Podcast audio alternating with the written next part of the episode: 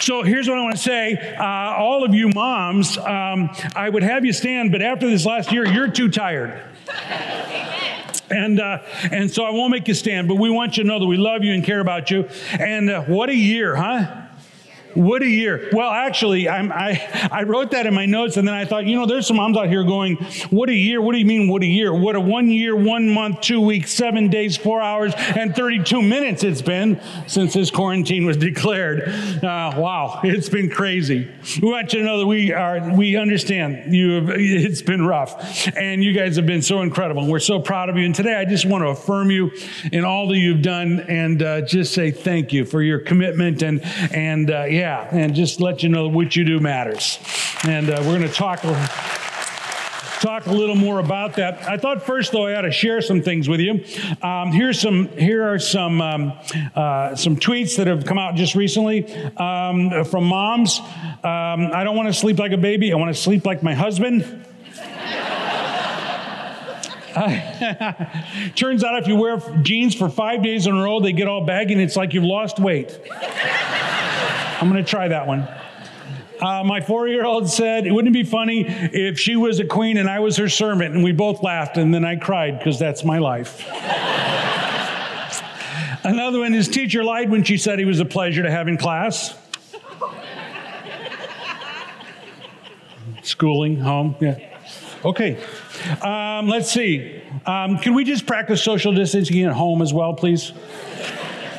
Uh, let's see. Um, you're bored. There's 432 Amazon boxes in the garage. Build something. Let's see. Here's somebody reporting on how it was going at home. Not sure what my kids are watching in the next room, but my morning meetings, morning, morning meetings have had a very suspenseful soundtrack. Um, let's see. Uh, today we did math. If you have three kids and they're awake roughly 13 hours in the day and you're trying to work from home, how many times will you hear the word snack? I like, I like this one. This is day 11. My kids are playing outside, washing rocks from the landscape. One of them is naked. it happens. Wore a bathrobe to parent teacher conference. Replied to the Nigerian prince, we're going to have a fall wedding. I thought they were funnier than you did, evidently. you let, me, let me give you some things that may not be quite as funny. Uh, during the pandemic, moms were 80% responsible for all housework. 66% were responsible for all child care. 75% were responsible for overseeing distance and remote learning. That's moms. Father's Day is coming, guys. I'm going to keep this. We'll talk about it. Um, Moms in general uh, of, of, young children get about five hours sleep. They change about eight diapers a, a, day. They spend about four hours trying to feed the baby and the kids. And they do about uh, a load and a half of laundry per day. And 61.8% of new moms are still in the workforce. Moms, you have had a year. You have had a year. And we just want to say thank you. Let me just point out, uh, not, it's not just enough, I don't think, to say thank you, but to I wanted to identify and articulate, both from scripture and from my observation, the things we appreciate. It's always nice to say, Oh, I love you, you're great. But when we can be specific, I want to be specific about some things. And, uh, and because here's the deal there are no perfect mothers, but you have found a way thousands of ways, maybe millions of ways to be really good moms in a really tough situation. And so I just want to say thank you in some specific ways. Uh, the first one is I just want to say thank you for creating environments that allow growth, creating environments that allow growth. You, uh, you may on a given day think you're just making a meal or, or, or taking care of the house or whatever it might be, but you're doing something important. Proverbs 24, 3 and 4 says, By wisdom a house is built, and through understanding it is established. Through knowledge its rooms are filled with rare and beautiful treasures. Those little children are rare and beautiful treasures, and you have built that home uh, where they can where they can thrive. And some, some important things happen in your home. You, you allow a safe place for those kids to, to become. So I was, I was reading this thing recently, and and it's about, you know, it was the pandemic. I got bored. So I was reading this thing about underground, uh, mostly uh, underground um, hot houses or greenhouses where you can actually grow vegetables in the winter in Minnesota. Okay? And what they do is they dig down deep enough below the frost level. You don't know anything about that in California, but uh, the, the ground freezes down to a certain depth, depending on where you are and how cold it is and how long. And they would dig down below that to where the earth has a consistent temperature of 50 to 60 degrees. And then they would dig a little deeper and they would allow that warmer air at the bottom to come up into this. And when they would put something over the top, usually glass, that would allow the, the, the sun to heat the back. And during winter, this is so protected from the environment outside and so protected that you could actually grow vegetables in these greenhouses. And I was thinking to myself, um, what a weird article to read. But the other thing I was thinking to myself was that's what moms do. Moms build bunkers of safety. You see, home is the place where they have to let you in. No, it's the place where the heart is. Eh, there's all kinds of sayings about home. If you look it up, actually, there are dozens of quotes about the home. Why? Because that is the, the starting place of growth in life. And moms, you set that up. You dig down, you make it a place where it is safe, where it is comfortable, where children are allowed to grow and to become. Now, um, uh, in, in this kind of thought pattern, I want to read Isaiah 32 18. My people will live in peaceful uh, dwelling places, in secure homes, and in undisturbed places of rest. This is about that safe bunker that your children can come to. By the way, I read this uh, this week. Uh, this week, having kids turn my house into a junk drawer. Uh, cleaning house with a toddler is completely pointless thought those both interesting. But the reality is, you found ways to create this safe environment where kids can grow. And a part of that is that you extend to them grace and you make it a place of peace where love, acceptance, and forgiveness can be learned, can be received, can become a part of who they are. That's what you do, moms. That's not usually a dad's primary gift love, acceptance, and, and, and forgiveness. Moms, you do that, and we're so grateful. Um, I, I don't know about moms, everything about sayings that moms have. I don't know what moms say now. I, I, when I was growing up, one of my mom's saying was, well, if everybody was jumping off a bridge, would you, you know? And I'm thinking in the last year, the saying would have been, if everybody's jumping off a bridge, I'm going too, because I got to get out of here. It's not a healthy thing to say. Um, not only places of safety, but even little pockets of pockets of, of grace uh, where kids can just experience unconditional love. And it begins to be a foundation of life for children from the very earliest age. That's what you do, mom. You also bring stability. There are routines. Now, you may think you're fixing dinner, but what you're doing is you're creating routine that when everything is uh, in upheaval, everything is being changed, everything is all messed up, it has been for the last uh, several months. In that, you know, we still have dinner together as a family. You provide those routines that bring stability. And in those routines, you're not just fixing dinner, you're not just making them sit on the table, you are reaffirming priorities. No, we're still a family. We can't go to work right now, but we're still a family. You can't go to school right now, but we're still a family because family is what matters. So you're doing some really important things, and you thought you were just making mac and cheese. Uh, you're not only reaffirming priorities, but you're reinforcing values. No, these are things we do. Whether we can we can go out or we, we can't go out, these are still things we do. Um, so many families during the pandemic watched church together online because that's something we do. We are reaffirming values that if the whole world goes to pieces, we're still in relationship with God. We still love each other, and that's who we are. And that's what you do in that in that greenhouse of growth that you've created for your children. Um, in Psalm 119.5, Oh, that my ways were steadfast in obeying your decrees. You see, the routines, the structures you put in place help bring steadfastness. That means not getting blown around by everything that comes along, just being solid, just being there. We're still doing dinner, we're still family, we're still going to make it. That's what you're saying to your children. I think in extreme times of change, we need those kinds of stable structures in life. And that's what you do, mom and we appreciate it. Also, um, in that in that bunker of growth there, that that greenhouse of growth that you guys create, you women created, it's really um, it, it includes physical touch. It includes it includes hugs and it includes uh, in my house it was wrestling because I have two brothers and, uh, and my mom was raised, raised with three brothers so she was good and uh, and that's how we express love. But it could be it could be hugs, it could be tickles, it could be it could be cuddles, watching something, even kisses when they're little. And all of those things are important. Now let me let me talk to you for a moment as a as a former uh, youth pastor. Um, those kids who don't get that kind of attention We'll find it somewhere around age 13, if not sooner. And so, parents, dads, when those little girls start becoming young women, still hug them, okay? Still hug them. Do it appropriately, you understand, but hug them. And moms, one of my favorite memories is a friend of mine who has three boys. They're all over six five, And mom's about 5'10. And as adult boys out of the home, every time I see mom and the boys in the same setting, one of the boys has his arm around mom at all times. It's just the way it is. That's just how they, they, know they behave because that's mom. And, and we do that. So, moms, I'm, I'm just going to give you this as a former youth pastor. If you got a teenage boy, and you'll know that because they start smelling bad, you, you no longer want to go in their room because it's bad. There's stuff living in there. And, but when they start smelling bad and getting hair in weird places and they don't know what to do with themselves, you don't stop hugging them. You don't stop being mom. You turn up the volume a little bit. You know what? And if it's in front of their friends and they're embarrassed by it, so much the better. Just do it. Just teach those big old boys that you're still mom and you still love them and you're still going to hug them and they need to deal with it. And they're going to act like they hate it. But let me tell you something they will appreciate it because mom is the one who brings stability. Mom brings structure. Mom reminds me that I am unconditionally loved. And, and, there's nothing that will ever cause her to not love me. And hugging is one of the ways you do that. And we appreciate you so much for that, uh, even if we don't admit it when we're 16. Uh, another thing that moms do is not only provide an environment of safety, um, they also uh, uh instruct. Here's what it says in Proverbs 1 8 Listen, my son, to your father's instruction, and do not forsake your mother's teaching.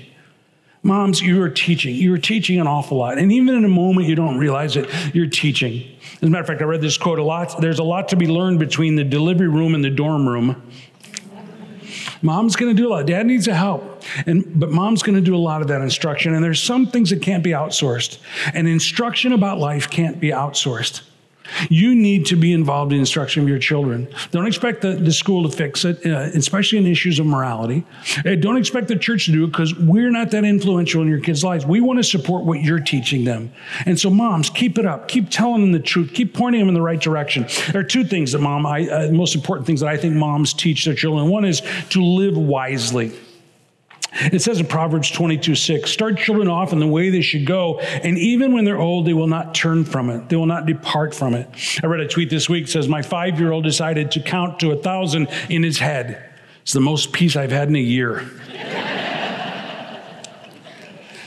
We're always having these conversations with children about did you make good decisions today? Did you make good decisions today? That's a very important question. Helping children make good decisions, to live wisely and, and learning how to do that. And there's three things I think you do, and you do it very well. And it's needed more now than ever. And the first one is to teach your kids to have some common sense, because I think common sense is becoming increasingly uncommon in the society in which we live. I mean, there's just no brainers that somehow we're struggling with.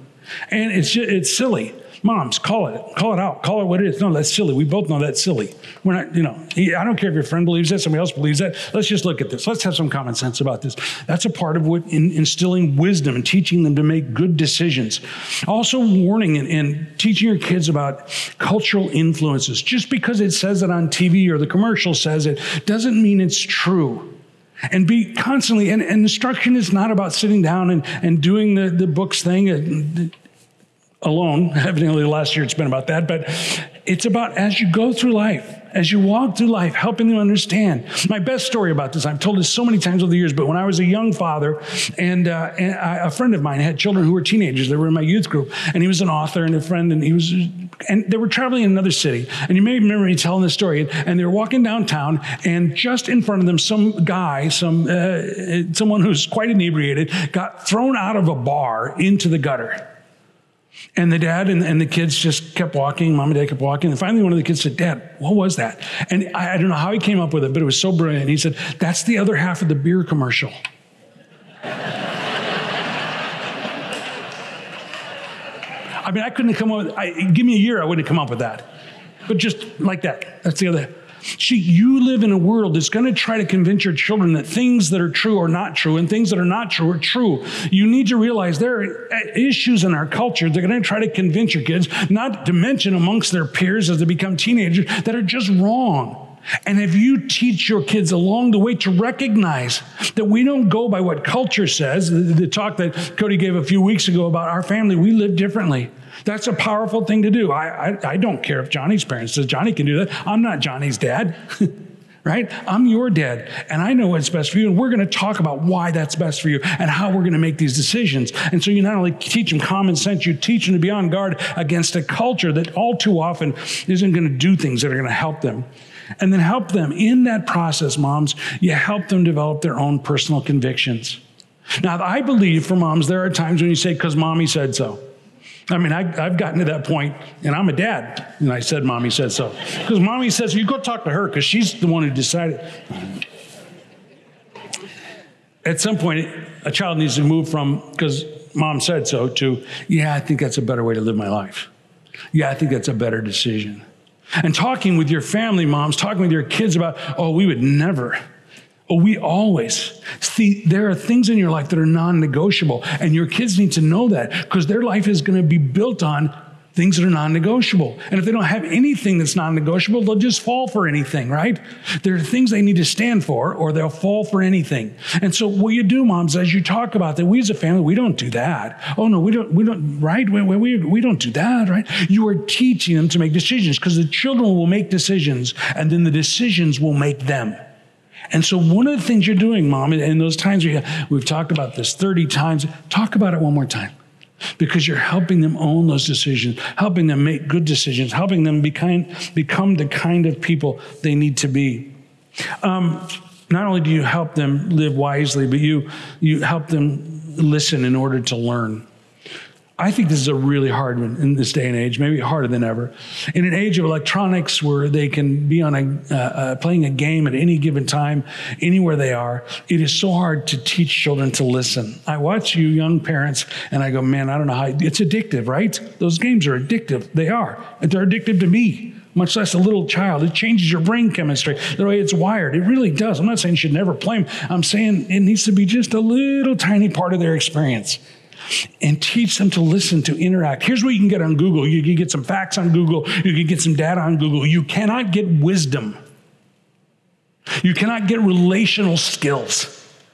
There's so many things you can't get online. That's where teaching your children to listen is so important. And I applaud you for fighting that battle.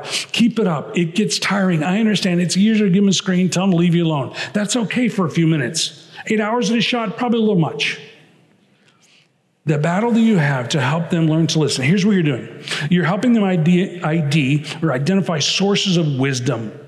Wisdom doesn't come from Johnny down the block, and it doesn't come from the screen that you're looking at usually. Wisdom comes from someone that you know, that they know, who trusts God and is living according to his word. Teach them where to find wisdom. Because the most important questions in life aren't data based, they're wisdom based. And so helping them identify wisdom.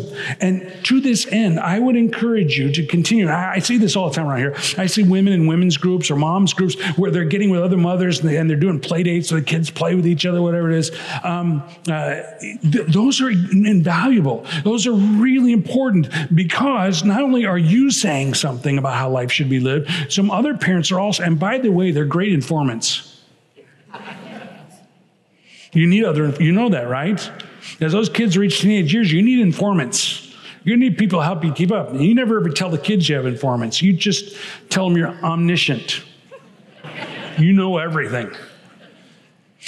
My, my daughter, especially, grew up in this church and she has aunties she has aunties to this day. She's grown and married and has a great life, but she has aunties. One of her aunties moved away and is coming back into town in a few weeks. She's looking forward to aunties, other adults, where they can find wisdom. Whether, whether it's a youth pastor, a Sunday school teacher, other people. Join a small group, by the way, so they know the other couples and they know that there's wisdom to be had because wisdom is short supply. Listen to this Proverbs 19 20. Listen to advice and accept discipline, and at the end you will be counted among the wise. There are places you need to get wisdom. Um,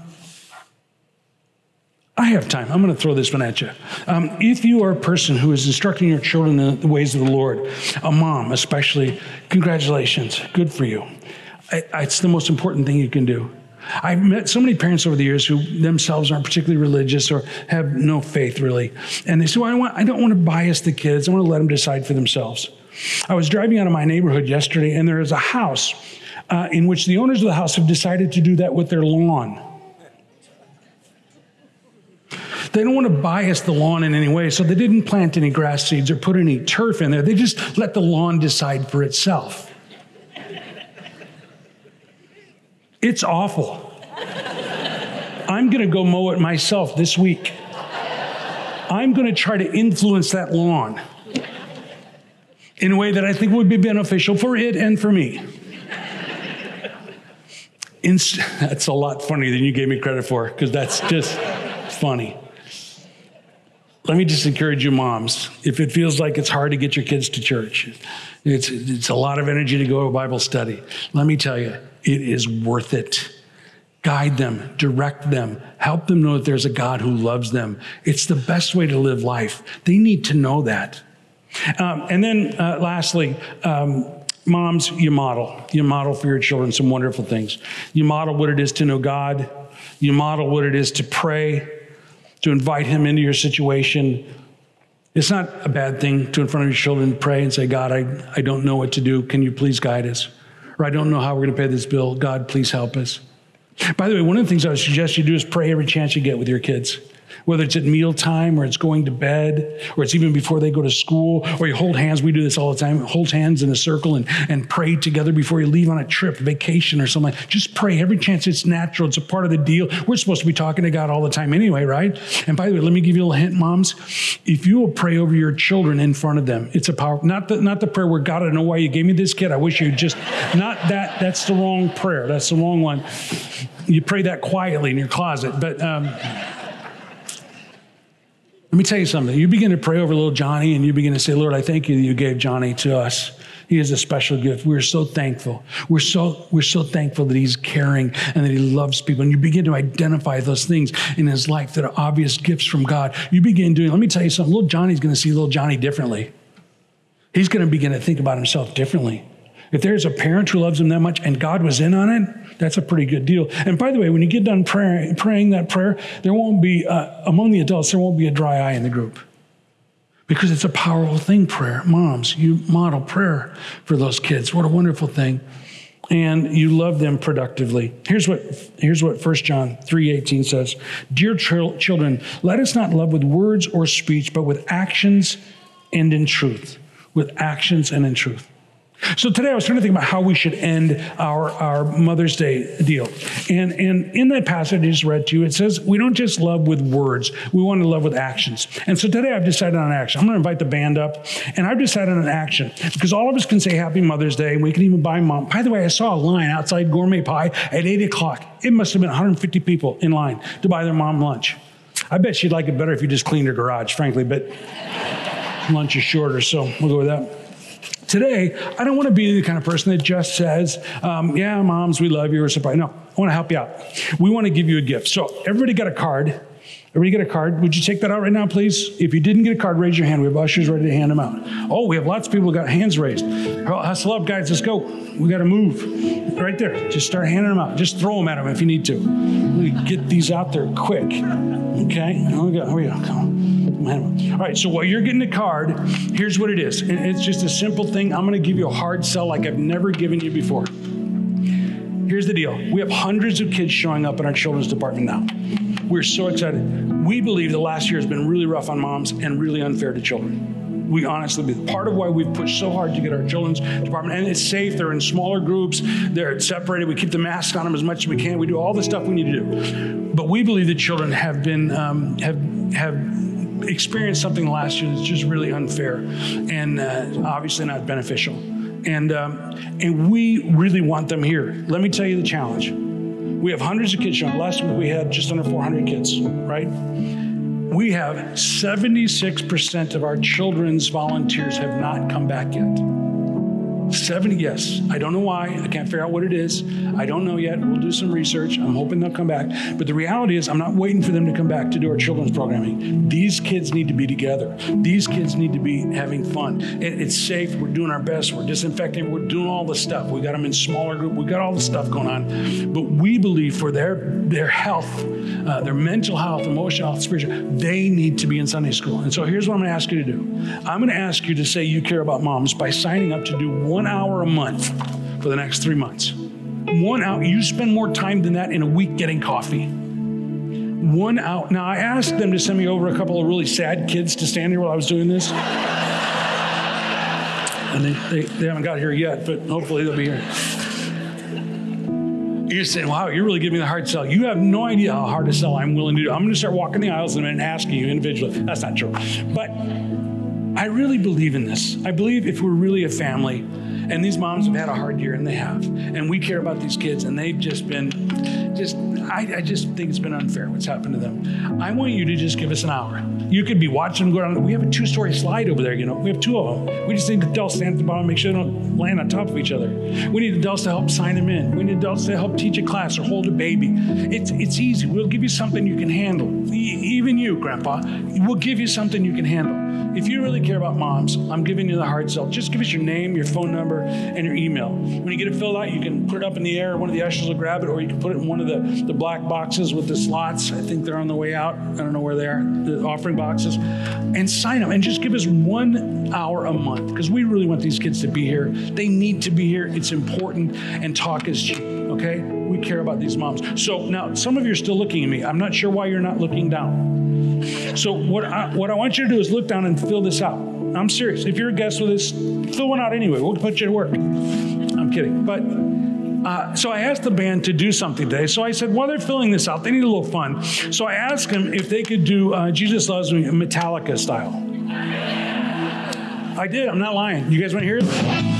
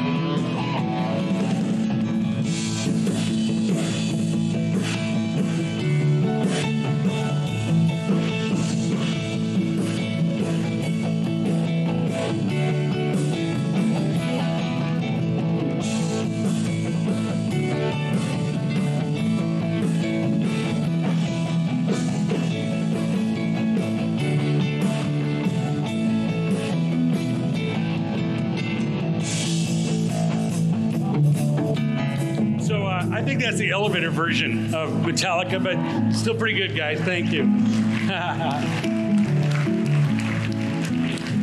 So uh, we need about 200 people uh, to kind of fill out the roster. We also have a VBS that we need some help with, and if you'd be willing to do that, you will get contacted this week and uh, sign an hour or uh, a month or an hour a week, whatever you're willing to do. We would love to have you help out. At the end of three months, you walk away and, and we'll say thank you. But we just need uh, a little help in the short term. So as, uh, as I continue to card, uh, pick up the cards, you continue to fill them out. Let me finish with this, and you guys can kind of bring it down. That'd be fine. Uh, uh, I was having prayer time yesterday, and I had an interesting thing happen. I was uh, thanking God for um, intervening in my life. It was a time when I was a teenager, and I was running from from what I knew God wanted me to be, and who He wanted me to be, and how I was supposed to live just really wanted to try it on my own. I made a royal mess of it. And I was just thanking God. And the thought came to me, and it has many times over the years, that where would I be if Jesus hadn't intervened in my life? And I, I rarely go down that path because I don't really want to think about what that would be. It'd probably be self destructive in some way. And so I just thank God for rescuing me. But then as I prepared for the talk yesterday, I realized this. Even if God hadn't intervened in a dramatic way in my life, my mom's voice would have still been there. You know, one of my mom's favorite sayings was, Be sure your sins will find you out. I've always hated that one. I still hate it, but it's true. I also would hear my mom's voice saying, Your life does not consist in the abundance of things you possess.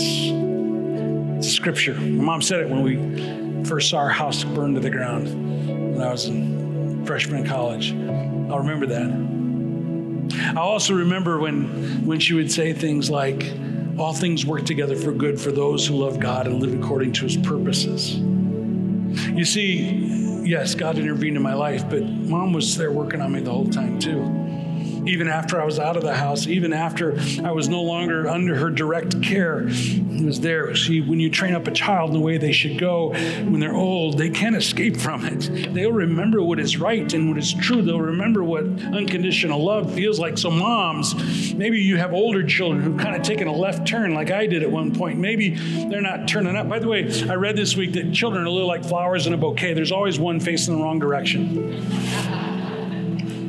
Maybe you've got one in your life that's facing the wrong direction. I just want to encourage you today, as well as those of you who are actively investing in those children in your home, you're doing good. And they're not your children, they're God's children that He's entrusted to you. Yeah.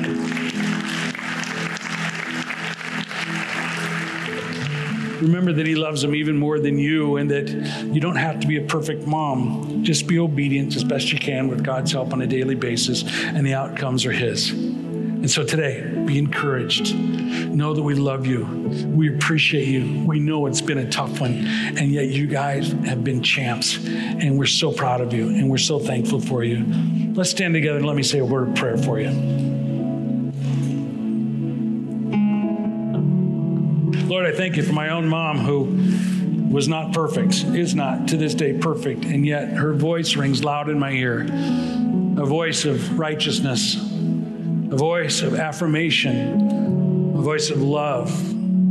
Lord God, I thank you for these moms here today. I thank you for those who have invested themselves in this last year above and beyond what maybe they ever expected to do. And yet, Lord God, I pray that you will take their investment this year and you will just uh, you will bring a return on that investment in the years to come in a, in a closeness with their children, in, a, in character being built in those children. And, and someday they'll look back on these difficult days and they will be the foundations of what has turned into great lives for these kids.